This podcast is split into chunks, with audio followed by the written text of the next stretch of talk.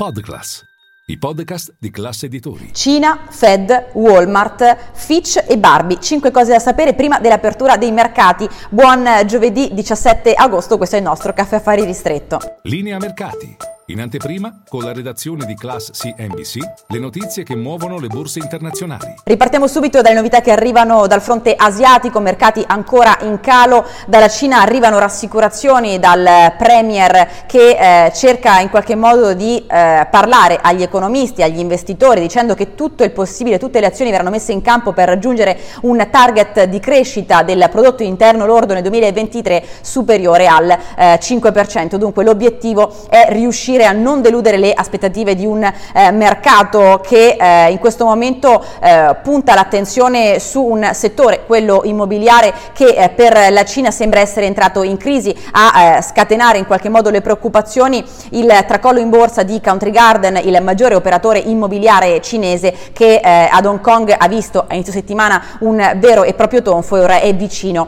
a, ehm, al default. Il secondo fattore è la banca centrale americana. Ieri il mercato mercato statunitense ha fatto i conti con le ultime minute eh, del FOMC pubblicate alle 20 ora italiana, Wall Street in rosso, il rendimento del T-bond americano a 10 anni è schizzato ai massimi dal 2008. Che cosa ha comunicato al mercato Jerome Powell? Sostanzialmente che permangono rischi eh, sull'inflazione e che non vengono assolutamente esclusi ulteriori rialzi. Indicazioni ehm, aggiuntive potranno arrivare ed è subito lì che iniziano a guardare gli operatori di borsa. A Jackson Hole la prossima eh, settimana, sul terminare della prossima settimana infatti sarà proprio a quell'incontro che il governatore della Fed cercherà di eh, far capire al mercato qual è la direzione che vuole intraprendere la banca centrale. Ancora Walmart, eh, oggi eh, prima dell'apertura di Wall Street il colosso delle vendite retail americano andrà a comunicare al mercato il bilancio dell'ultimo trimestre. Lo fa eh, dopo i numeri di Home Depot, dopo i numeri di Target che hanno superato le aspettative del mercato seppure abbiano riportato risultati eh, in, in, calo. Eh, Walmart gli analisti la vedono con un fatturato complessivo che potrebbe sfiorare i 160 miliardi eh, di dollari, insomma un bel test per la tenuta della capacità di spesa eh, degli, ehm, dei privati di fronte ad un'inflazione che resta appunto ancora a livelli elevati.